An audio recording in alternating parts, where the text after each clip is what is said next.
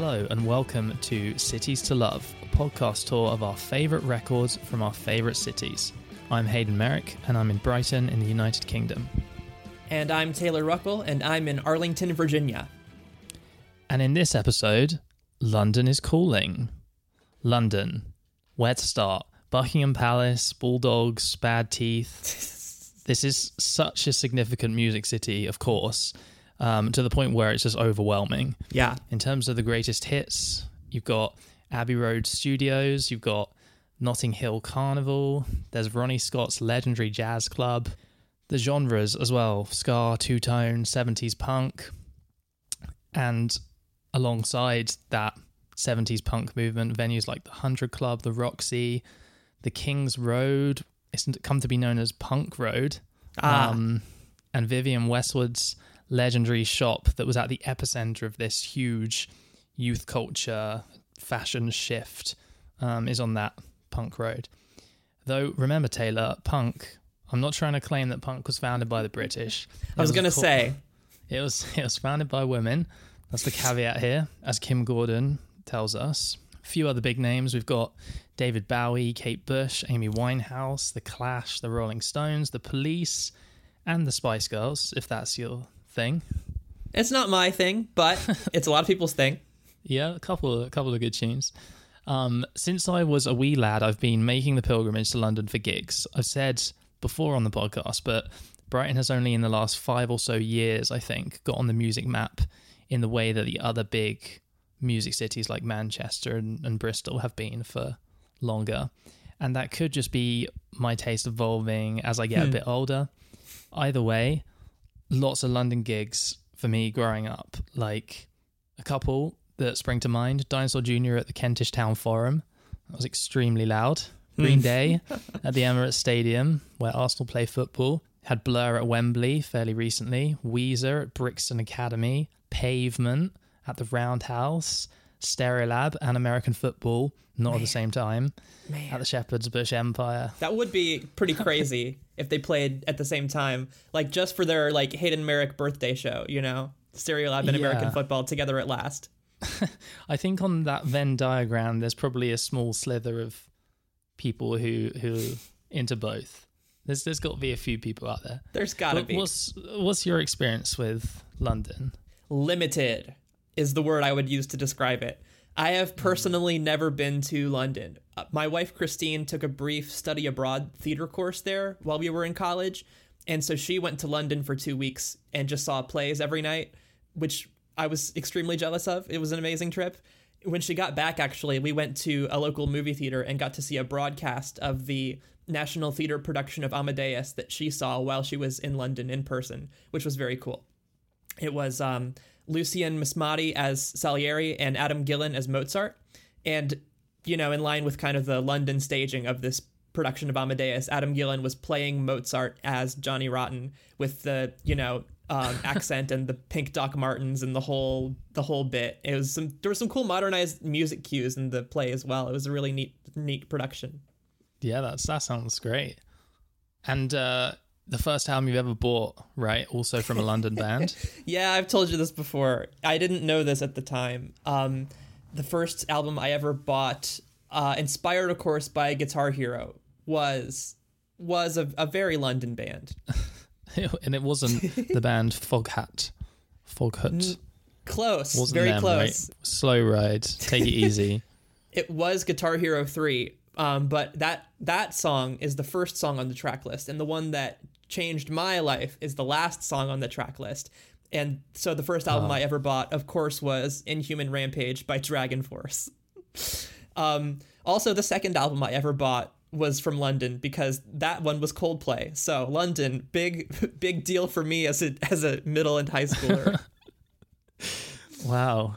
Yeah. And then you branched out, of course, to other London acts Uh, in yeah. your in your later years. Don't don't spoil the episode. MF You know, we could still yes. Okay, so uh, yeah, more recently it's exciting to me because London was the birthplace of MF Doom, and um, plenty of other you know bands had their main impact elsewhere, but but started in London. Like um, I always forget that Fleetwood Mac is a London band because in my brain they're just such a prototypical LA band, but they're one of those kind of Yeah. dual citizenship acts.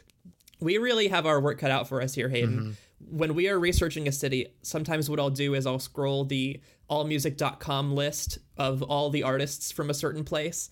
And sometimes I'll look at places where there's one or two pages of, you know, names to sort through. I go there for London and I find 58 pages of about 50 names each. So it is really, truly quite a task we've set out for ourselves. In terms of like current stuff that's going on there, you know, that we hear about all the time in the music press, there's dry cleaning, there's squid, black midi, Nilüfer Yanya, Bar Italia, heartworms. I, it just goes on and on. Yeah, Oh, I would say pretty much all of those bands you just listed as well came out of this scene that is sort of centered on a venue called the Windmill. I don't know if you've heard of Ah. this in Brixton. No. It's a very crucial pillar of indie music for championing up and coming bands that then go on to break out. It's almost like, you know, you play at the Windmill, s- something's Right. going to happen. Important people knocking around, I guess. But um, yeah, it's kind of amazing how all of those bands have had some sort of schooling there. It's tough that this is an audio medium because this whole episode is going to be you saying things like Brixton and me nodding sagely like I know what you're talking about. Only nobody that doesn't come through on a podcast, and so I'm gonna have to, you know, um, people are people will know, people will know that I do not know much at all about what's going on here. But I'm I excited will, to I will Lo- London splain a little bit more as we go. Thank you. yeah, Brixton is uh, an area of South London that is um, very gentrified now. I would say it's maybe comparable to Williamsburg or something. Okay. It had a, a very important part to play in sort of counterculture, I guess, throughout the years. But yeah, let's um, without further ado, then go into a first our first London album, and this being sort of my home turf, I'm certainly nearer to London than you are. Yeah. I'll uh, I'll start. To follow along with our focus tracks, check out the Cities to Love playlist on Spotify and YouTube. You can find links in the episode description. And I'll start with something classic. I, I was very excited about your classic pick because there's so much classic rock, you know, especially London classic rock, that has just been absolutely done to death. And uh, this was a really exciting pick for me because it is something that there's very little writing on, and uh, we get to kind of of we get to dig into something fresh, even though it is classic as well. Yes, and you're of course referring to the Sex Pistols. Yeah. No. the- no, no, no. Very funny, Hayden. The album that we'll be talking about first is called Thank Christ for the Bomb, and it's by a band called the Groundhogs. This was released in 1970, and it's a very hard-going, bluesy psych rock album that I was psychedelic rock that I was turned on to by uh, Stephen Malkmus of all people, who didn't personally recommend this, but it was his top desert island pick in checks notes the March 1997 issue of Tower Records Pulse. That's some deep digging. I I need to. How did you encounter that?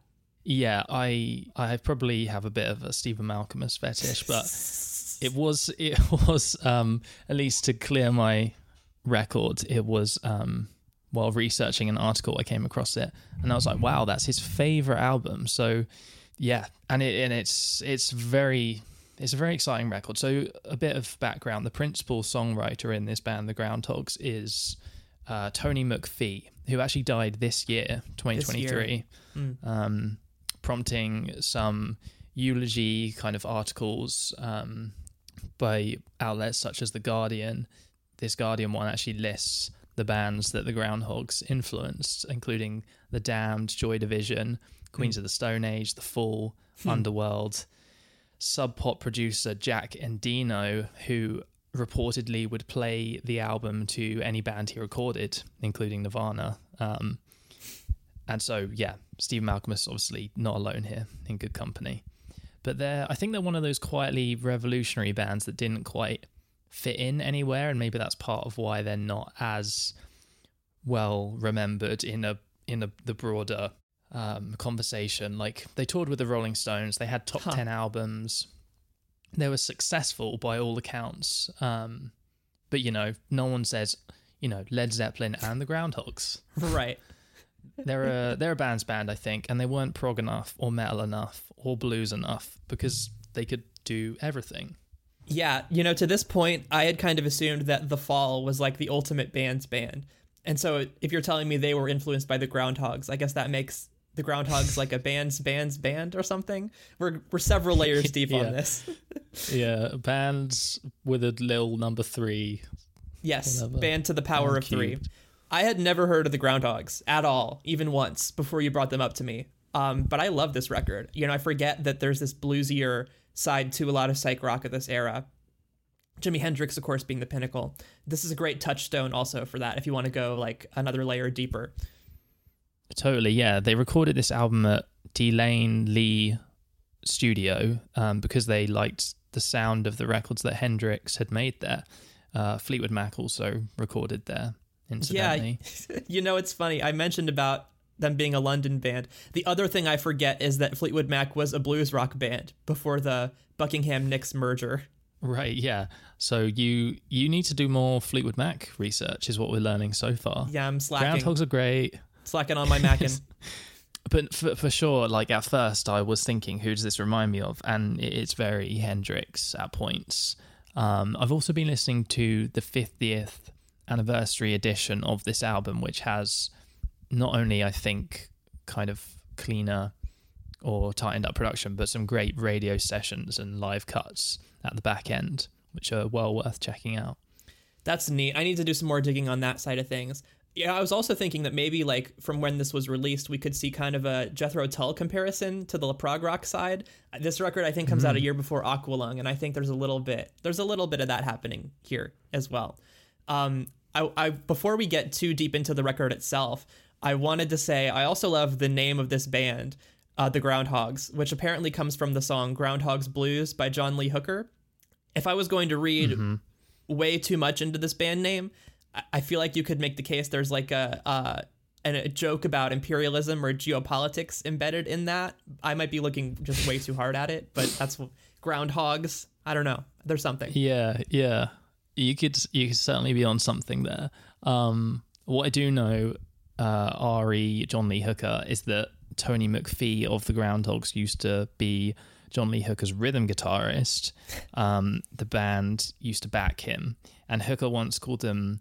I found two different quotes from different articles. One is the best band in England. One is the best blues band Huh. in England. So I'm thinking that that's probably just the same thing, right?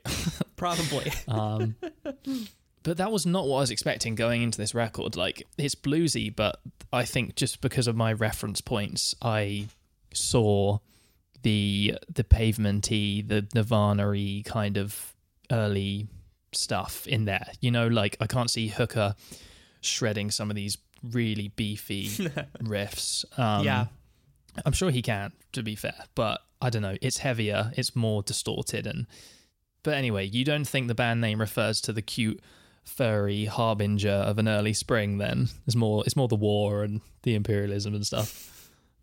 Uh, I'm not saying it's not that, but I get the impression, mostly based on the title of this album, that there's something else going on with that. You you had done some background looking into into that side of things. How did this? How how did we come to receive an album called "Thank Christ for the Bomb"? Yes, the title actually came about when their manager, a guy called Roy Fisher, suggested they go with something controversial.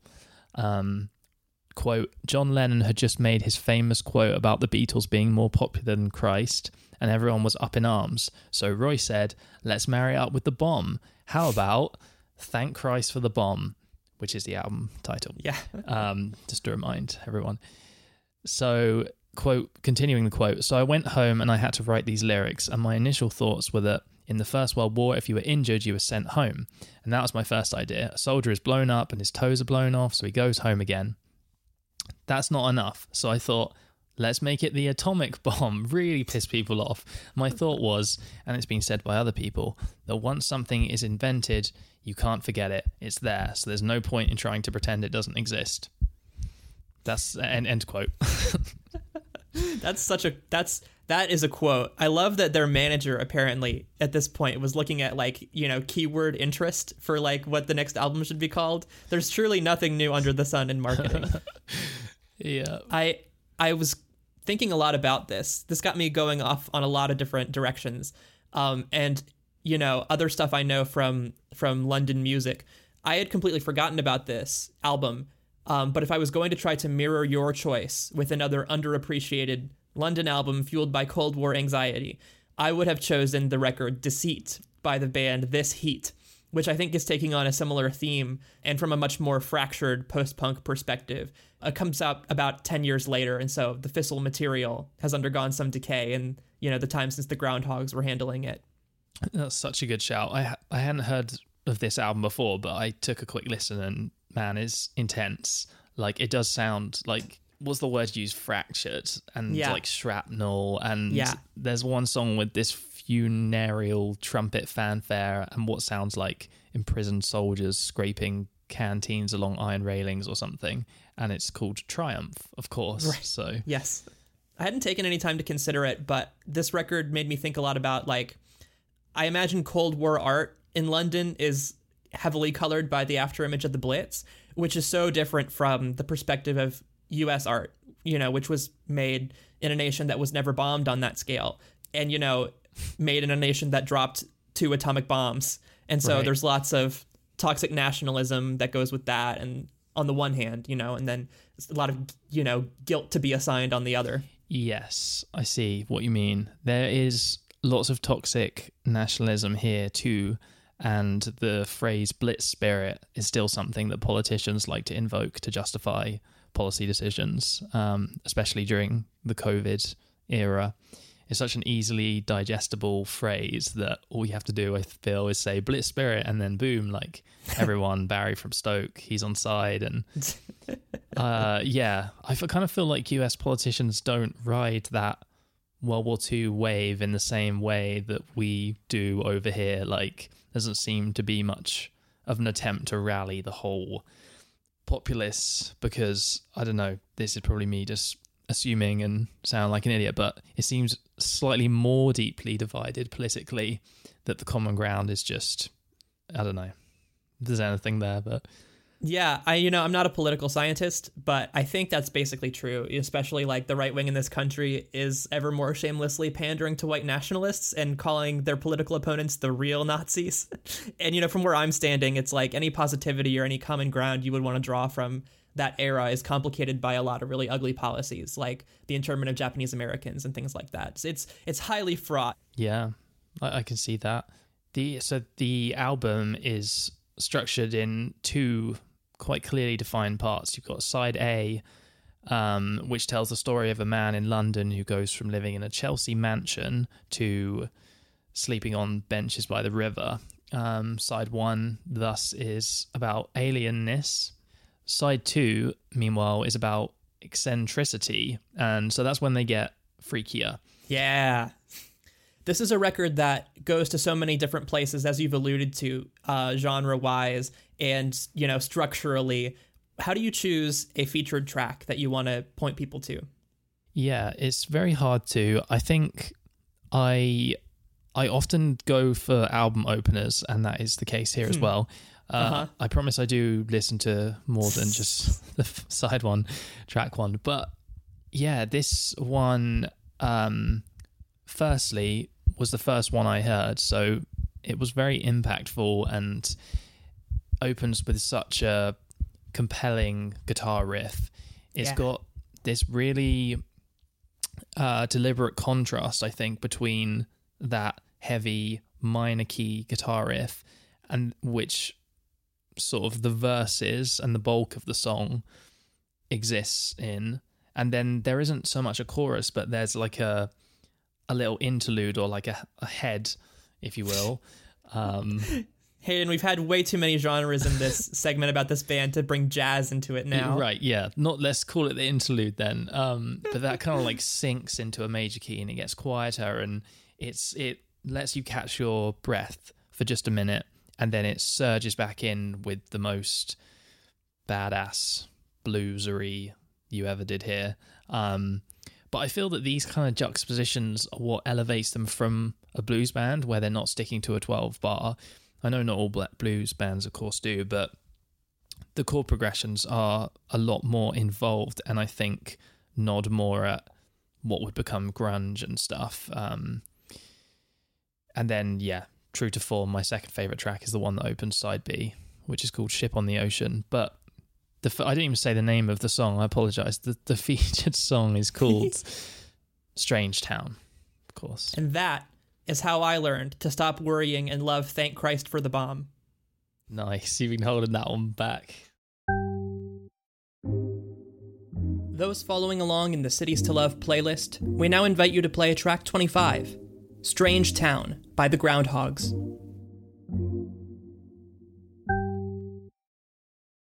Okay, so Taylor, it's um it's a few years later. We're still, of course, in London. Um there's another genre that people tend to go pretty crazy for. Why don't, why don't you why don't you pick something from uh, from that world? Tell me about it. Yeah, I would love to. My classic pick comes from the classic punk era, heyday of London bands like the Sex Pistols, like the Clash. But my pick is Germ Free Adolescence by X Ray Spex from 1978. This is their debut album. It's the only one they released in their original run. Uh, and to me, anyway, Hayden, I think to this day, X Ray Spex stands out as one of the more interesting bands from this early era of punk.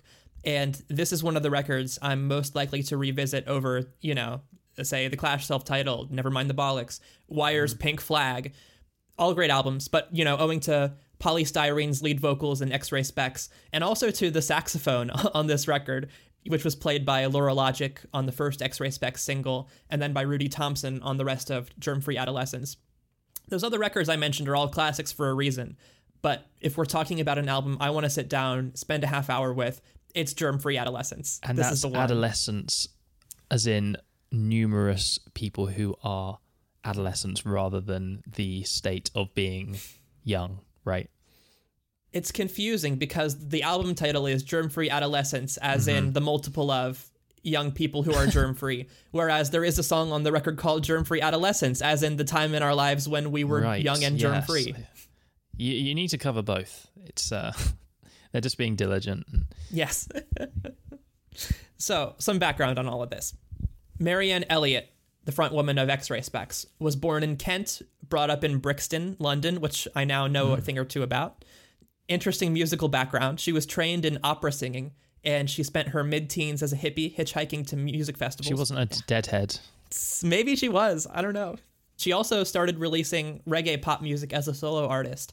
Um, but then, of course, in 1976, on her 19th birthday, she saw a Sex Pistols show, which inspired her to form her own band, which was X Ray Spex.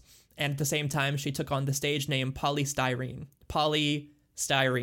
Mm-hmm. As in yeah, the name Polly, but also as in. I yeah, get it. Thank you get you. it. Yeah, yes. it's good stuff. Polly, Polly with one L, and styrene with the way styrene is spelt. Yep. Yeah, styrene.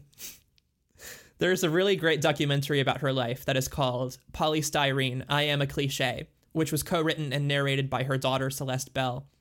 There's interview footage in that documentary where Poly Styrene says that this stage name was meant to be you know, a play on artificiality and consumerism and pop culture. And the quote is I thought it was a send up of being a pop star, just plastic, disposable. That's what pop stars are meant to be. Hmm. That's a more clever take on the stage name trope than Sex Pistols did, I guess. Johnny Rotten, Sid Vicious. It's a little bit, yeah. A little bit more nuanced. Right. Just like Jimmy Bad Boy, you know? Like there's a little yeah. bit, there's not quite as much thought in that. Um, but yeah, it's it's fascinating to look at that because you know her career obviously overlaps so much with what's going on in the London punk scene and is so directly inspired by it. And at the same time, she comes at it with her own fashion sensibilities, her own aesthetic, very distinct from the movement. She wore a lot of homemade and plastic clothes on stage, a lot of bright colors. You know, you can see this in a lot of her media appearances from that time as well, which there were a lot of according to her daughter, she never really even considered herself a punk. But, you know, that's labels for you. Yeah. I wonder if this is a good time to paint a little bit more um, context of London please. in yeah, please 1978. Do. So I don't know how familiar you are with the uh, the term the winter of discontent, which was um, the winter of 78 to 79, which was when many public services went on strike, like electricity companies, garbage men, the National Health Service. The the unions were very powerful at this time. There was there were three day work weeks, but like in a bad way, where you didn't you know get paid. Um, Uh-huh. endless queues for the dole, riots. Glenn Matlock of the Sex Pistols recalls in an interview about the early years of punk that the authorities were actually considering burying dead people at sea because grave, grave diggers were on strike. Oh my god. Um, so all of this kind of shepherded Maggie Thatcher, the conservative, into power, uh, which um, coincided with like Reagan, uh, so late seventies, um, yeah. and made sure that Labour were extremely unpopular. Crucially, too, all of this shepherds disaffected people with bondage pants and something to say to get their guitars going, right? So Right. Yeah. So this is all the background. This is what's brewing. You know, when X Ray Spex puts out their first single in '77, just a year after they form. Mm-hmm. And if you know one X Ray Spex song, it's this one, and it's called "Oh Bondage Up Yours." For example, we talked about this uh, a little while ago, and you mentioned that you didn't think you'd heard of X Ray Spex, but then I said the name of this song, and you realized, yes, you have heard of X Ray Specs. yeah, yes. I tried to see if this had appeared in a film or something, but I am relieved it hasn't, as far as I can see, because it means I'm a bit more clued into the canonical punk than I thought. So yeah, I do know X-Ray Spex, um, and I really like X-Ray Spex. I really like this whole album.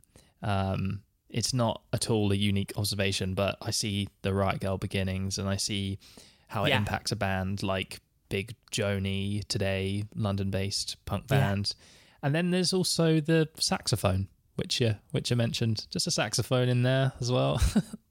Yeah, I know. It's so cool. It's like you have the saxophone combined with the like really scratchy, overdriven guitars. It makes their whole sound feel like you know a twist on 50s rock for this new punk generation. Hmm. Slightly invoking the boss, I think during during the song "Plastic Bag." There's that very melodious halftime section, if you know the one I mean. Whereas, like, I think it's two Yeah. sax lines harmonizing and kind of dovetailing with the vocals. Can I just say, I am so glad that we finally brought up Bruce Springsteen on this podcast. and I'm even more, I'm shocked. I am pleasantly surprised. It was not me who brought it up. So You're, thank I you think for that, I Hayden. think you're forgetting the time you really waxed lyrical about the Electrelane cover, but Did I? Re- oh, you're right. Damn. I have such a short memory with that. that maybe that doesn't count because it's a cover. That was a whole segment. This is not. We have to move on immediately. I cannot. I cannot believe that's going to be in the show. that I- Basically, we I need to do blundered. um, New Jersey, Asbury Park. Yeah, Asbury Park is uh, episode six. We really did talk about that Electrelane cover a lot. Anyway, X-Ray Spex. We're talking about X-Ray Spex. This band becomes known for their live show playing around London. They share a bill at the Roxy with Wire and the Buzzcocks. And it's interesting to look at. They also influenced the New York City punk scene because in the spring of 1978, before Germ Free Adolescence came out, they played a residency at CBGB's with Debbie Harry in the front row. Wow. Another notable attendee, Thurston Moore, later of Sonic Youth fame. Who? And uh, there's there's a great quote from him in the uh, documentary where he says, "What was so exciting about it was when they did Oh Bondage Up Yours. Polly would hand me the microphone to sing Up Yours. It was somewhat as if I was being knighted." And he says other places that apparently that was the first time he ever sang into a microphone. I'm sorry, that man is privileged. That's that's wild. The first time he was there for everything. microphone. Jeez. was at an X-Ray Yeah. Specs show at CBGB's. Imagine it. So Yeah. obviously, you know, the impact they have, the influence they have, they blew up extremely quickly in the UK. They had not even been together for two years, and they're playing Top of the Pops. They have these huge gigs. They perform for 80,000 people at Rock Against Racism in Victoria Park in London. Wait, oh, wait, they were on top of the pops. That's really Yeah. surprising. have you seen? Have you ever seen an episode of Top of the Pops? Do you know? The, I've only ever seen. I've seen clips of it Like in so many documentaries, but no, I've never seen Right. actually like in in context footage. Hmm. because it's like yeah, all the bands mimed on it. Like that was common knowledge that it was a condition. Like that you you were on the show, but you mime, which is just so surprising. so X-ray so specs. That seems very odd that they were on that. because their whole deal is about artificiality? Yeah. Yeah, I don't know. I mean, it's a, I don't know, it's broadening the appeal. So I don't, I'm not um, suggesting that it's hypocritical, but it just seems so No, no. like such a juxtaposition with the like lights and the the audience and Yeah. the reruns at Christmas time of Top of the Pops before the Wallace and Gromit marathon. It's funny you know like it's all part of this this weird relationship they end up having with success and with fame which comes to them very quickly. And i don't want to dwell too much on the details but it's a very difficult thing for Poly Styrene. And around the time the record comes out which is around november of 1978 i believe she ends up having a mental breakdown. She starts having hallucinations. She was hospitalized and she was misdiagnosed with schizophrenia it wasn't until you know i think many years later she was re-diagnosed with bipolar disorder. But X-Ray Spex breaks up in 1978 after she leaves the band. There's a reunion record in the 90s there's scattered one-off appearances but that that's you know where things sort of end for them. Hmm. Being famous and broke is the worst of both worlds, she said later in life, which is a very sad Yeah. quote. But she has a, a solo career as well and puts out records including in the year she died in 2011 so you know it's this thing where they sort of told her when she was first misdiagnosed she would never work again. And she goes on to sort of in spite of that you know mm-hmm. have this this kind of solo career. And and again get to be around to see people be influenced by her work and and you know take it to new places. Germfree Adolescents still endures as this huge monumental achievement of first wave punk I also want to take a, a brief aside. You know, we talk about records with a sense of place. We talk about records and artists being from somewhere. I think it's also important to talk about the fact that the question of who is allowed to be from somewhere is very fraught. Poly Styrene comes from a multiracial family, a white Scottish Irish mother and a black Somali father, and she talks and writes, you know, throughout her life about this feeling of displacement that she grew up with. Her daughter Celeste puts it this way in the documentary. The quote is, my mum came to resent always having to answer the question, Where are you from? She was a Londoner born and bred, but she was also brown, so her Britishness was always questioned. In the end, she started to question it herself. She had this yearning for Africa. She used to dream about running away from dreary, soggy England, where she never felt at home. I think punk records often have a very complicated relationship with, you know, the city that that gave rise to them on all kinds of axes. And, you know, for Poly Styrene, I think especially there was a lot of of complicated feeling going on there. Yeah, that that that's a very astute observation. What um a lot of great songs on this record, of course.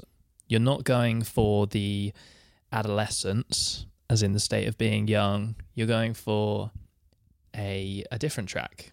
Tell tell me tell me what the pick is. I want to talk about The Day the World Turned Day-Glo.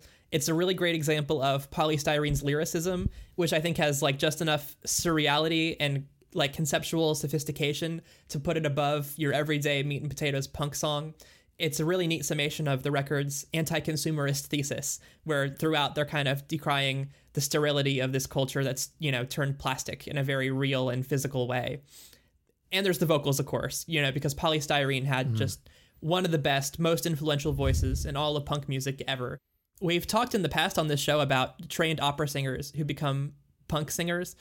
I'm thinking back to Bartees Strange. There's something about that combination of power and also mm-hmm. finesse and the things that allows you to do. There's a great quote I wanted to end on from Nitsuh Abebe writing for Vulture after Poly Styrene passed away in 2011. The name polystyrene comes from the plastic that sporks and styrofoam are made from. She chose it because it referred to something lightweight and disposable. Here's the thing about polystyrene, though it's one of the least biodegradable things you handle every day. It stays around forever. The name is apt that way. We will most likely continue for a long time to hear women pass along bits of the way Poly Styrene sang. There's such freedom and pleasure that it's no surprise singers keep coming back to it. Those following along in the Cities to Love playlist, we now invite you to play track 26, The Day the World Turned Day-Glo, by X Ray Spex. Hayden, a lot of what gets talked about now from London is this, you know, wave of post punk that's been getting very popular. Why don't you tell me about something current that's more from that side of things? Yeah, so there are there are so many options that you could go with for a current pick. This band, I feel, are not as well known as some of those Black Midis and Black Country New Roads, but um, Yeah. they're called Bas Jan, and the album is called Baby You Know, and it's from 2022. This is a band that makes very playful, swaggery art pop with witty lyrics. I guess they're somewhat related to this school of arty, talky post punk bands that you mentioned, but I think they're more melodic with the vocals than a band like Dry Cleaning. Um, Yeah. Like there are some serious hooks here, particularly, for example, the chorus of my featured track, which is called You Have Bewitched Me from this album, Baby You Know. There are like two vocal lines going on here. Like it's a harmony, sure, but they're like independent melodies that move parallel. One is kind of hung beneath the other, and it's just it's so catchy. Uh, the line down at the bottom of my heart is a gate to a garden. You have the key. Um, Yes. also, at the time of recording this, it's autumn, and this song references that. We've got autumn leaves, walk in the park, blah blah blah. But I had to pick this one. It, I love it. Yeah, it's it's very appropriate for the time. I listened to this album on a walk in the park just to confirm, you know, and I agree. We like to fact check rigorously on this podcast. Mm-hmm. You're right that this is much more melodic than dry cleaning. Uh, it's more emotional too, although it is often quite a dry record. I love that you have this super like grandiose, very sentimental declaration on this song. You have bewitched me. I am enchanted. Yeah. And yet it's delivered so dryly. And you know, at the same time, you have these strings in the background which have this very like excited but also kind of light, tentative feel to them. It's like you can feel the butterflies from being enchanted, bewitched. Yes. It's there. You hear it, you feel it. That's nice. I like that. A bit more about the Bas Jan story. I'm flipping the structure here, by the way, and starting with the featured track and then working backwards. I hope that's okay. You're an innovator. You're a pioneer of the form. So Yarn are on London's Fire Records, um, an awesome label, by the way, that's home to so many cool bands and artists like Virginia Wing and, um, I mean, they put out the first Neutral Milk Hotel album, but um, Ha. the central figure slash songwriter here is called Serafina Steer. She started playing harp and is classically trained, but then moved to bass. She's had also a bunch of solo albums before forming Bas Jan, so she's also flipping the order of things. She started solo and then did a band. Aha. So yeah, yeah. Resonance, appropriate. Yes. It makes sense. And then she's she also plays with Jarvis Cocker's Jarvis project. If you've Oh, okay. um, from guy, of course, from Pulp. From Pulp. There it is. That's it. Here we go. We went so long in this episode without it, but we've had our first invocation of Britpop. Wow, yeah, we actually haven't. Yeah, we're halfway through without mentioning. Um, We'll fix it. We'll get to it. yeah. So Bas Jan are named after the Dutch conceptual artist Bas Jan Ader, who I don't know if you've seen this, but he vanished at sea. It's a quite a, str- Okay. it's quite a strange Wow. story. He was trying to cross the Atlantic from the American coast to the English coast on a 13 foot sailboat, if that's relevant. Um, Like there goes my summer plans, I guess. come to visit me. Yeah. Um, his deserted boat washed up off the coast of Ireland in 1976 without him being on board. So Yeah. I feel that's exactly the kind of weird, esoteric, historical event that you would expect this band to be inspired by. Um, yeah. there's a quote from an interview with Serafina Steer in The Quietus where she says, I kind of liked the idea that it might be this found recording from an island or something. You know, I do feel obligated to point out that in a way it is a found recording from an island, insofar as Great Britain is an island. Right. Yes. I see. I see what you did there. To me, to me, this is a found recording from an island. Me, to me, to Mm-hmm. me, the American listener. yeah. To me, it's a it's a found recording from the the homeland, from the from the mainland. Yes. Um, But you know, that said, they're not like obsessed with the past. They sing about topical middle class woes. There's a song called "My Incantations, Herbs, and Art Have Abandoned Me." Um, so obviously Uh-huh. the tongue super far pressed in the cheek there, Yes. but Yes. um, they're sometimes also incredibly matter of fact, like on the track Progressive Causes, which is the opener. So I didn't pick an opener this time. There we go. I've broken the. ha. Um, the whole song is the following quote here I think it's absolutely vital that a person discovers what they really want, both in their lifetime as well as moment to moment.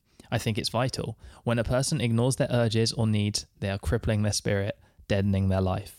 That's the the entire lyrics of the song. And then, of course, pro- progressive causes. Is that what you're gonna? That's not. I was gonna say that's not the entire lyrics of the song because there are also Backstreet Oh, Boys shit. lyrics quoted in this Yes, Of song course. in this borderline song style, and I love that that as a as a illustration of the other lyrics. You take you know the epitome of indulgent pop music and you just dampen the spirit just a little bit by by putting it in this frame. I also thought it was it was you know another weird place my brain went listening to this. It it kind of obliquely reminds me of Chalk Circle from our pilot episode. Hmm. And that might just be because the phrase progressive causes has the same meter, the same syllables and everything as subversive pleasure, which was the Chalk Circle Yes, song. I So, see that. Weird link that only only we could make here. So specific, like no one else will. Yeah. subversive pleasure. Yeah, that is a that feels like a track that a track title that you could find on this album. Actually, like Yes. there's there's a song called Sex Cult. Um, it's Yes. it's very um sort of I don't know what the word is, but anyway, Well, w- what do we do now, Hayden? Because we've already talked about Yeah. our our featured Yeah. track here. I think what you just have to do is listen to "You Have Bewitched Me" by Bas Jan, and then try and wake up tomorrow without it stuck in your head because it is a feat if you can. I'd say it follow you into the shower, into the car, everywhere you go. Best chorus ever. You heard it here. Those following along in the Cities to Love playlist, we now invite you to play track 27, You Have Bewitched Me, by Bas Jan. Taylor, if I'm not mistaken, this may be the first EP we've actually featured on the podcast. Is that right? It may be. My current pick is not a full length album technically, but it is kind of a compilation of two EPs. But they were released as an LP with one EP on each side. Hmm. So, with that unnecessarily complicated justification aside, let's talk about Pterodactyl slash Plesiosaur, the 2022 release by Me Rex from London. Yay. In in line with the band name, all of their releases are, of course, named after dinosaurs, other extinct megafauna. It's all very whimsical. It's just one of the many things I love about this band is that sort of commitment to the to the theming. In terms of quick comparisons for this band, they remind me a lot of Los Campesinos in that their songs are very wordy and manic and existential.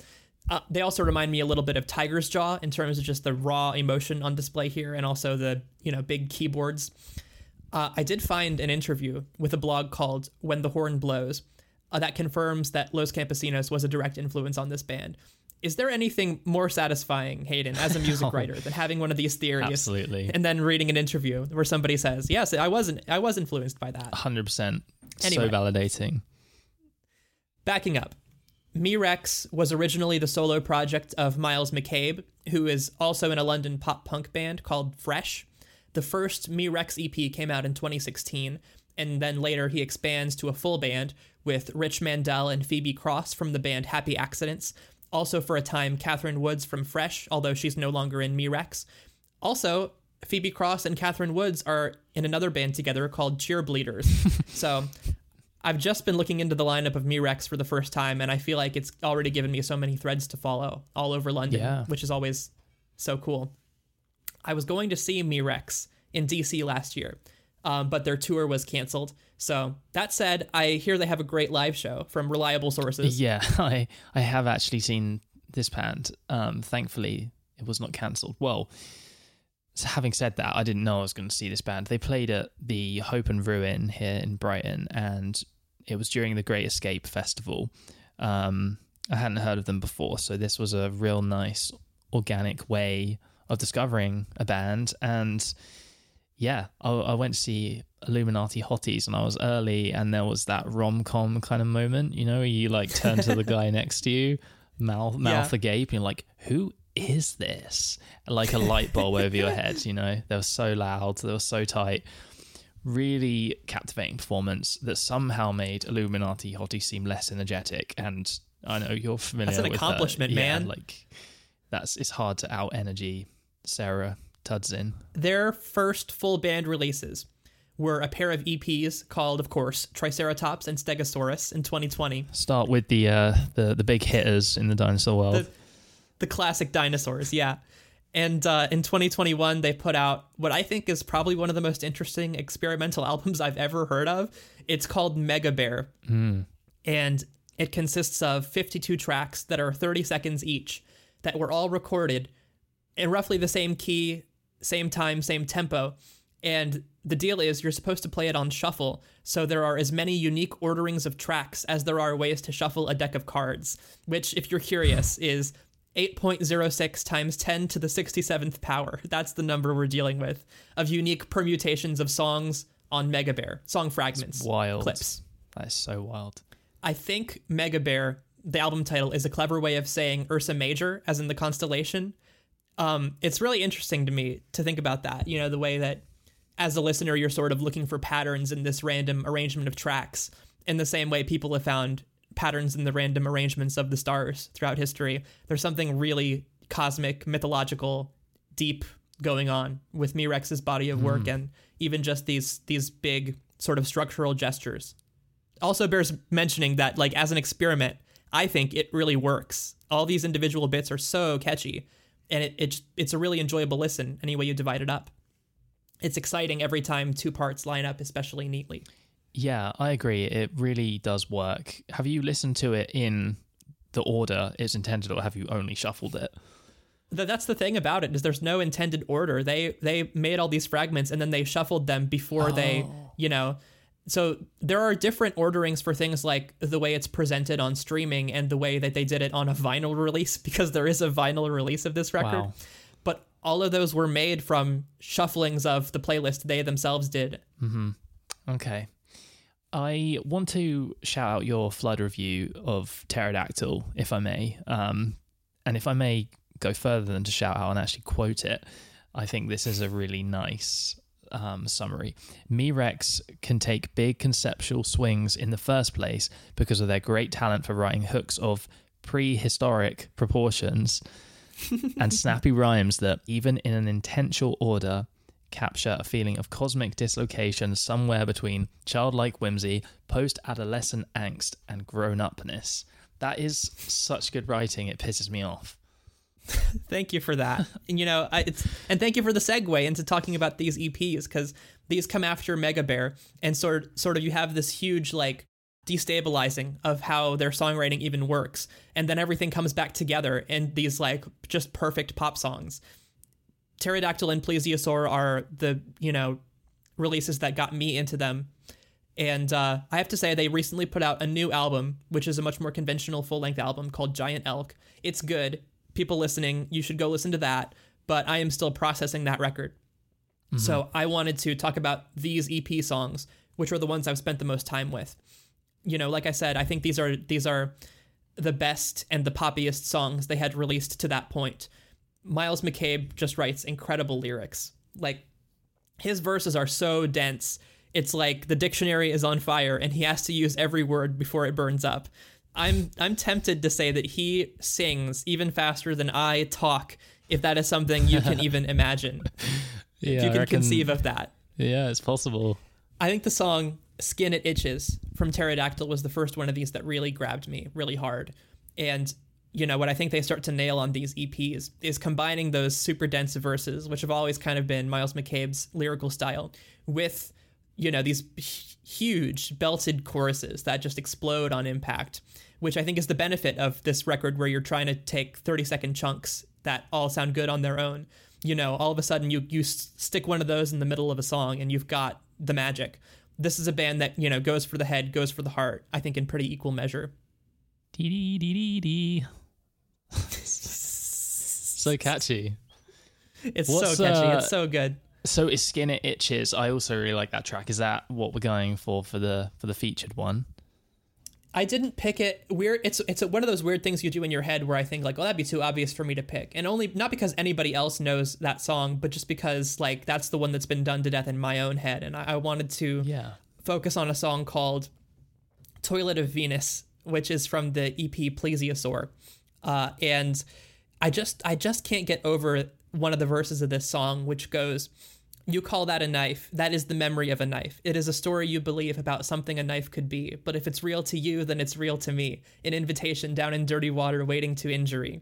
The rhythm of that and the way he's packing in all these ideas about the nature of language and what it means to call something by its name versus what somebody else hears when they hear that name. There is so much wrapped up in this this verse. And and it sounds so pleasing to the ear rhythmically and it is catchy. And then it leads into a chorus that I have to restrain myself from screaming every time I hear it. This is like because the chorus go on. Sorry, this is yeah, this is giving me like Tim Kinsella now. Yeah. Yeah. Big time. I mean, up absolutely, absolutely of that caliber. And and you know, then you get this chorus that comes out. Even if I'm crazy half the time, I'll remember these as the best days of my life. And he has a little bit of that Conor Oberst thing where he sounds like so on the edge of of the emotional limit with these lyrics. It's just overwhelming to me hearing this. This band for me captures this like really uh, profound feeling of like struggling to grasp your place in the cosmos and the horror and the beauty of everything. This band makes me feel like the two-headed calf from the Laura Gilpin poem. I listen to this this band and I'm small and insignificant in the face of my certain death, but right now I'm alive and there are twice as many stars in Ursa Major as usual. Those following along in the Cities to Love playlist, we now invite you to play track 28, Toilet of Venus by Me Rex. So we've reached the part of the show, Hayden, where we're going to talk about some records that we think are cool. I'm thinking about London. I'm thinking about what's cool. For me, this can only be one thing. And so I have to ask Hayden do I hear Jerusalem bells ringing? do I hear Roman cavalry choirs singing? Of course, there's only one cool band, and that's Coldplay. Of course. Coldplay and their album uh, Viva La Vida. Is that what it's called? That's the one. We're not. This is no. No. we're not doing No, that. let's let's not. Although you know, I I remember actually, if I may tell a quick anecdote, Yeah. playing a show when I was like 19 and my band was playing. It was quite. A, it was a good show. I was feeling confident. Yeah. Had a packed room. Someone, I mean, the room was tiny, but you know, Yeah. someone called out, "Play Coldplay song," and I. We used to like record all our sets Uh-huh. at the de- at the desk so we could hear it back. And I go, Coldplay fucking suck. and I say it like that in Oh, the man. microphone. And every well, thankfully people I think who were there know that I'm strange and I wasn't being totally sincere. But Right. um so there was some some scattered laughs. But my point being, I used to feel that way and I really don't now. Coldplay are great. They're, not my cool pick, but they're pretty great. I especially like their Christmas song. Yeah. Christmas lights. That's a great song. Yeah, it's a Yes. great song. There's also a, a, a cover of Yellowcard, the pop punk band doing it, which is pretty pretty cool as well. But my cool pick is a solo artist called Ailsa Tully, uh, and the record that I'm highlighting is her EP Holy Isle. So two EPs in this episode. The seal's been broken. Might as well throw another EP on the pile. Yes, exactly. I guess this is technically the third EP this episode because you Right. had a loophole. I was on two for one. on Yeah. your one. um, but yeah, so she hasn't had a a full length album yet, and she's had a a long smattering of singles. But this is the kind of the first place I'd go to. I've banged on to you about Ailsa Tully before Yeah. it's one of those records I've listened to so many times that I don't know how to really talk about it critically or at all intellectually. But the elevator pitch, the kind of long ride in the elevator pitch, is that Ailsa Tully is from Wales, but she resides in London now. Like Serafina Steer, she's a trained, a classically trained musician. She trained on the cello. and then switched from classical composition to pop composition while at university. So she did the literal School of Rock joke, like cello. you know, the cello, you've got a bass. Yes. Um, in other words, she started writing on bass, but used it in a cello tuned as a cello. So instead of E A D G, Uh-huh. she tuned it to C G D A. So her bass is tuned to perfect fifths rather than fourths, if that means anything to you. That's maybe too niche. I was going to be really flippant about that and be like, no, of course that doesn't mean anything to me. But actually, I was thinking about this and I played the viola in middle and high school orchestra, which is actually the same tuning as a cello. So I do kind of get it. Yeah. Right. Yeah. And it it gives a more open sound, I guess. It's like basically when I'm trying to work out what she's playing on my guitar, I'm like, I can't do that. can't do because it, yeah. It's just you, it, need, it kind of needs to be in that tuning. Anyway, um, with her bass providing the backbone to the song, she creates these kind of ambient and folk inspired arrangements around it. Uh, she incorporates a lot of field recordings. There's a tumble dryer on the song Sheets, which she really seamlessly works in to the chorus. And it almost like, you know, how your tumble dryer builds up and it kind of hits a note, like an actual note, like she does that. So it's kind of an in tune tumble dryer. Oh, wow. Um, there's the obligatory bird song. There's a garden rake that she scrapes along the floor to make this kind of percussive sound. There's the ding of a text notification that's kind of linked in with the narrative of the lyrics. But yeah, it's also expertly embedded into the overall texture. It's not kind of like a gimmick thing of like, I used a fucking garden rake. Like, I don't know, she doesn't shout about it, sort of thing. what you're telling me is that you can't. Is that you can tune a piano, but you can't tune a fish, but you can tune a tumble dryer. Is what I'm Yeah. is what I'm Yes, learning. That's correct. Exactly. This is one of my favorite things in an indie record, especially. Just like speaking as someone who's like set up a mic stand next to a coffee pot before to try and get some of that uh, ambient sound. yes. You wrote about Ailsa Tully for Bandcamp Daily in an excellent feature. And I love the connection that you drew in that piece between recording and remembering a time and place. Writers, I think, very often will call lyrics diaristic.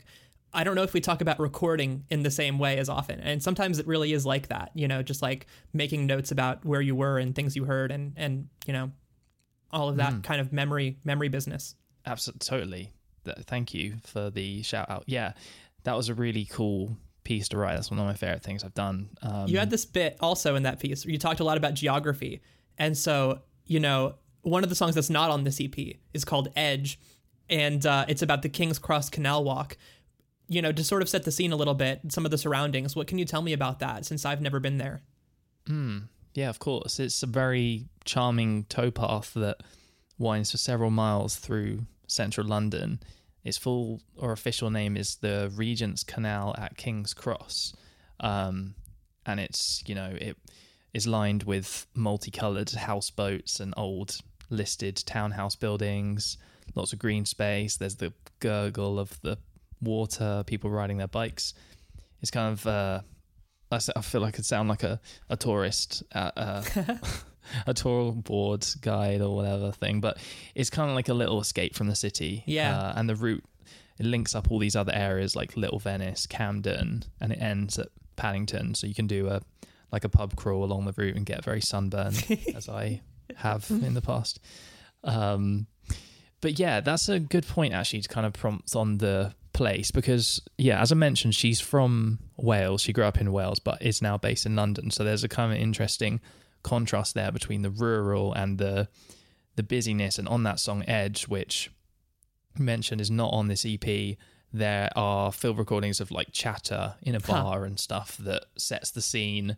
But then on the other side, you've got like a beehive on one song that was recorded in Wales. So yeah, there's a lot to talk about in terms of place with this EP. Uh, it takes us outside of London because it's named after a Scottish island. Um, Holy Isle is the name of the EP. Right. And that's in the Firth of Clyde within the Isle of Arran. In this area, you've also got a volcanic island called the Ailsa Craig, uh, which is what gave Ailsa Tully her name, as in her parents gave her that name. It's not Huh. a stage name. So she is for sure rooted in place and talks a lot about it in that Bandcamp piece. I just feel taken away from wherever I am when I listen to her music. It carries you off and supplants you in, you know, wherever she is trying to evoke in the music. It's not always explicit, but it's the subtlety of like birds singing and flapping their wings, which you can hear on the EP's closer, the song Your Mess. Like if you're ever on a packed train or something or stuck inside working and you need to escape, it's really great for that. Moreover, I feel that her playing emulates the countryside. Like it's not just these field recordings, it's the actual playing. She grew up in Wales, so even though she's based in London, these outside rural spaces were very formative. Um, and she told me that she used to do this 20 something mile walk, which went from her parents' house in Wales to a ruined abbey in the Black Mountains. And she would bring her recorder and record sounds along the way, later incorporating them into the music. But yeah, the instruments too, the way they undulate and correspond with each other, something about it is very natural and not human made sounding somehow. Another draw for me, of course, is her voice. It's the kind of voice to comfort you in the darkness. It's very warm and expressive. And Totally. Yeah. She gave a great quote on, you know, all, all of this that you're talking about in that interview you did, just the unhurriedness of the creative process. She says that she is really generally a very stressed person. And so to make music like this, that is so transportative, like you're talking about, she has to put herself in this other place. And the quote, the quote she gives is, I have to kind of drop into a feeling of clarity. It always seems to be the place I gravitate toward, that kind of calm reflection. I guess it's hoping to be wise, hoping to have some kind of wisdom about a situation, or aiming for that. I think hmm. your your line on that is also great, where you say, her music is at once documentation of that quest and proof of its successful denouement, a place of respite, free from bustle and expectation. Which that's where I want to be. That's that's a place I want to go. I would also love to join you there. Let's go. Let's link arms and like Yes. trundle down the the yellow brick road. But uh yeah. Thank you for the for the quote. In terms of similar artists, um for most of her songs, she has a Spotify playlist that she's curated that contains artists and songs that influenced that particular song. So these include everything from Caroline Polachek Huh. to Bill to Billie Holiday Uh-huh. to Aldous Harding. Um, Laura Marling as well is in there. I think it's pretty singular though. Like Yeah, what I, she's I don't think it sounds like anything like any of those, for sure. No, certainly not Billie Holiday. But in a way, I'd love to pick Edge as a featured song because its sense of place is so grounded on the Canal Walk. But I'll give it a shout out instead because it's not on this EP, and that would definitely be bending the rules way too far. every song on Holy Isle, and there are four tracks, every song is great. I think the title track is a good bet for a featured track, though.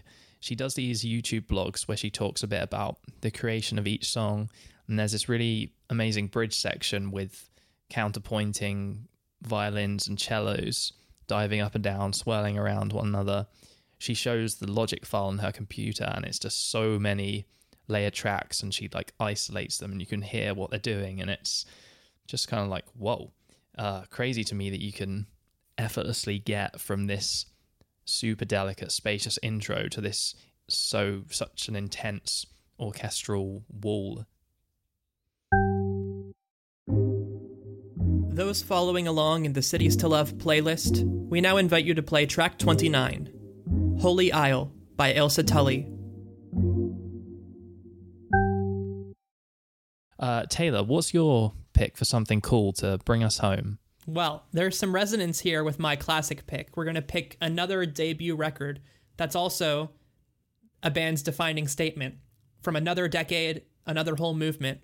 That debut record, my cool pick, is the self titled Elastica record from 1995. Yay, the crowd goes wild. We're going to talk about Britpop, at least briefly, which is to say, I'm going to American splain Britpop now. So here we go. Get yes, ready. please. I'm so ready. it's a more loosely defined movement than punk was. I think it's fair to say. We're talking about Britain. It's the 90s. Bands are leaning into their Britishness, setting themselves apart from what's going on with grunge in the US very consciously. there is not really a set of genre hmm. descriptors associated with Britpop, although I think the big names have shared roots in certain strains of guitar pop and glam rock. Talking about Oasis, talking about Blur, Pulp, and Suede. These are the bands that get lumped together as the big four of Britpop. But I don't want to talk about The those Mount bands. Rushmore. Yes, that's the Mount Rushmore, exactly. Um, but I want to talk about Elastica. Founded in London in 1992 by Justine Frischmann and Justin Welch, they break off from an early lineup of Suede. And um, compared to the big four, at least, they get a lot more into post punk, a lot more into new wave kind of sounds. And uh, again, their self titled debut comes out in 95. In my opinion, this is my hot take. I think it's one of the better aged records of the Britpop era. Compared to Elastica's peers, their sound is a lot leaner and a lot meaner. It's not as glam rock influenced. I think the more kind of, if I can say, self indulgent kind of classic rock nostalgia from that period, it feels very backward looking. Sorry, Oasis. Uh, but sort of the attitude, sort of the the charisma, the the what's the word I want to use here? The swagger is timeless. And mm-hmm. Elastica, I think, had more of that than any of their peers, at least that I'm aware of. None of those other bands sound this cool. I think actually, you know, come to think of it, there's something consciously uncool about Britpop. This is my last American splaining moment. It- It's at least very Yeah. uncool by American standards of the 90s, you know, because like all that grunge stuff is so much about not wanting to be famous, not wanting to be successful. And those Britpop bands wanted it so bad, and they did not care whether you knew it. What's the first song on the first Oasis album? I Want to Be a Rock and Roll Star, you know? Oh, yeah. Good shout.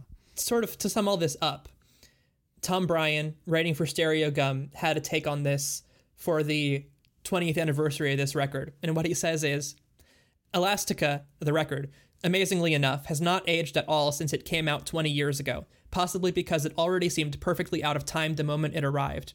There was a bit of dance pop in the synths on the album, especially on the big single Connection, but they were mostly utterly uninterested in sounding like they belonged in 1995. Instead, they were a streamlined, weaponized version of a British band from that circa 1979 era where post punk was turning into new wave. The sounds all come, sometimes directly from that era, but they're not weighed down with political struggle or cultural angst. Ooh, that's a great quote. How'd I do? How's my assessment? Perfect. Yeah, flawless. And with the help of another non-British person, you guys are got it covered. Between Doing all right. Me, and here. Tom. Yeah, I will say a lot of Britpop gets conflated, kind of playing off what you were just saying with the early days of Tony Blair when there was a lot of hope and prosperity in the air. It was after the protracted Thatcher and John Major conservative Ah. governments that I've sort of alluded to um, at the tail end Yeah. of, well, 70s. Um, Parklife, Live Forever, you know, for example, are peppy and they're poppy and they're look at us, England rules, yay. Um, that was the subtext, at least, you know, Yeah. football, yob culture. But I'm not getting that from this Elastica record. I don't even see it as Britpop, really. I feel like in places it's quite a raw punk album. Although I did see that she, Frischmann, has been overly critical of stuff like Riot Grrrl in the past. So That doesn't surprise me actually, but yeah, even even where Britpop stuff is not like rah rah yay England, like the Blur stuff gets sarcastic. Modern life is rubbish after all. It's still mm-hmm. like very much in conversation with this, you know, bigger conversation about British identity, you know, which could arguably be more appropriate to talk about on this podcast than Elastica. Come to think of it, so. Uh, help me out. What's a nice British lyric from this Elastica record? What's how can we ground ourselves here? Yeah, yeah. One one of the most British lyrics ever is from the song "Waking Up," and the lyric is simply "Make a cup of tea, put a record on." There's something quite comforting about that. I'd say, as long as you don't put the milk in first. No. And actually, I'll also have oat milk, please. Um, oh yeah. I also yeah, think. Stutter, the the last song is a really cool lolloping punk song that I really like. And when I first heard it, because the production is kind of different to the rest of the album, I thought it was a a demo or a bonus track on the end, like listening in context. Huh. But um, yeah, it's the, their first single. I didn't realize until researching this, and they tacked it on the end of the album. It's kind of interesting, but Something else from the Tom Breihan piece is that this feels like a greatest hits record, even though it's their debut record. And I think that sort of attitude to just like Ah. just cram the single on there, it's fine, you know, is like very much a part of that. But yeah, you had some other notes about how this, you know, as is commonly observed, very like interconnected with the, you know, the the Britpop scene and the other major figures of the time. Yes. So Blur's later era songs, I think many of them are about Justine Frischmann and the relationship she and Albarn had. Tender gets talked about a lot in this context as being about their breakup.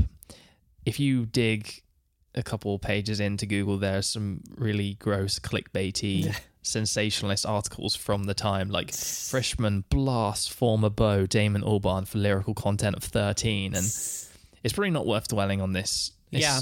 definitely not actually, because Frischmann once said, "quote It's imperative that you should be written about for your music, rather than are we going to be a-listed? Are we going to get that cover?" Yeah. I guess it's yeah, just to show the kind of interconnectedness of the Brit pop school. Um, as you mentioned, she was also an original member of Suede. It's all very interconnected, isn't it? Yeah, there's so much crossover here, and that's why I feel like I have to bring up Britpop, even though this record sounds nothing like those other bands, because like that's that's what dominates, you know, the the historical mm. context when you look at anything people have written about this band. It's always written in the context of what else was happening in Britain at the time. Also, Damon Albarn plays keys on this record, and he's credited as Dan Abnormal, so that he wouldn't be directly, you know, talked about in the way that you know he of course is, and and He he was yeah yeah, it's like valiant effort. yeah the the subtext is almost like well look look what you did with help from your famous boyfriend i feel like there was a lot of condescending that kind Yeah. of condescending tone in the press Yeah, totally. um but anyway like to kind of change the subject a bit i feel like this record makes me feel really cool if you know Yeah. what i mean it makes me feel like robin from the hulu remake of high fidelity but obviously i'm the british version so it's just the original book so it's i've just brought myself fidelity. full circle there but yeah, like yeah like i could smoke cigarettes and i could hurry through the city wearing a leather jacket to the record store where i work and Mm-hmm. i could go on terrible dates and drink straight whiskey in my apartment while this album blares out of my hi-fi do you know what i mean it's Yeah. like one way you just put it on and it makes you feel invincible it's a it's a perfect 10 yeah. I'm absolutely on the same page here. Like it just, it's just, it's contagious. It's infectious. The swagger of this record. It's like I'm wearing dark sunglasses, and I don't care what you think about anything. You know, like is how I feel when I listen to this record. Mm-hmm. I I only heard it for the first time about a year ago. Incredibly, even though you know I've been hearing about those other bands for ages. I cannot believe I missed out on it. It's a, almost a perfect 10 for me, although I will say that this, that Indian song is the one legitimate skip on this record. You know, just to say, yeah yeah good point not not everything on this record has aged well, uh, as as most of it has. so it's a greatest hits it's not but it's thought of as a greatest hits what's the greatest hit on the greatest hits For That's me, it's greatest hit for me, it's got to be SOFT, which I found a couple sources claiming that singer guitarist Donna Matthews has said that the title SOFT is short for same old fucking things. I haven't actually found the original quote where she says that, so that seems plausible to me, but you, a grain of salt could not be independently verified. Anyway, I love everything about this songs song. of songs of Frischmann. Songs of, of- Frischmann. totally. What's the last Song- word? Um, yeah. songs, songs of songs of fun team. Songs of Frischmann's team, songs of fun times. You could also say, I that's how I how I feel is that I'm hearing songs of fun times. I'm hearing that. I Indeed. you've got the like squealy like harmonics and the you know intro licks. There's the just full force impact of the instrumental kicking in after the intro. There's the bass on this song. There's the snare sound. Every single element of this track is like perfectly calibrated to scratch my brain. You know, Hayden, how much I love pop punk. You know how much I love anything fast and loud. But honestly, nothing in the world of music impresses me as much as like a really good mid tempo rock song like this. Being able to command this much swagger and this much raw rock and roll charisma at this perfect low simmer like you're not even trying that hard it's the best shit it's the coolest if you want to talk about cool britannia as some people did in the 90s this is maybe the closest anyone got to making it happen or making it, you know, stick and and into something timeless and enduring. Also, Justine Frischmann played a Telecaster in all the music videos and live appearances from this time, and which we can all agree is the coolest guitar. Controversial take, but I'll give it to you. Whatever guitar she plays automatically becomes the coolest guitar. Those following along in the Cities to Love playlist, we now invite you to play track 30, SOFT by Elastica. So, as we've alluded to, there are way too many London bands to cover in uh, one episode of this show. So, it's time for honorable mentions. Who would I be if I didn't take a moment here to gush about how much I love Florence and the Machine from London? I saw them mm-hmm. open in 2011 for U2 in Baltimore on the 360 tour, which was an amazing show. Wow. I've been a fan of them ever since. I also I really love their most recent record, Dance Fever. So if there's anybody out there who hasn't checked in on Florence for a while, this is the sign you've been waiting for that you should do that. Heard chef. I mentioned earlier that X-Ray Spex played the Roxy in 1977 with Wire and the Buzzcocks, and that show was actually recorded and released on an LP called The Roxy London WC2. I don't think it's on streaming, but you can find it on the internet, and it's a real trip. I highly recommend looking that up. Also, since you reminded me with your Groundhog's Pig, Hayden, I have to give one more shout out to the record Deceit by This Heat, which is a, a candidate for if we take a second pass at this city. I would love to come back and uh, take take a crack at that one. Yeah. I'll I'll add um, another Sky to the list. They are a band that's a peer of Ailsa Tully. Catrin Vincent from Another Sky, the vocalist, made an EP with her, and Tully supported them on tour a few years back. Another Sky, an all round incredible, huge sounding art rock group. In my top five live shows I've seen, so good. Also, Yowl, Y O W L, and their recent debut album, Milk Sick. Um, That's a title. Which is a title. Also, the Slumberland Records alumni Veronica Falls, who are the perfect jangle pop band. That's it from us. Where where where are we heading next? You said perfect jangle pop band. Maybe that's an, an appropriate segue because our next city is Athens, Georgia. Oh, I I can't think of any jangle pop bands from there. Who do you mean? Yeah, I know. real it? obscure, hmm. right? Yeah. Hmm. We're gonna have to real Gonna have to really reach to think of something to talk about in Athens.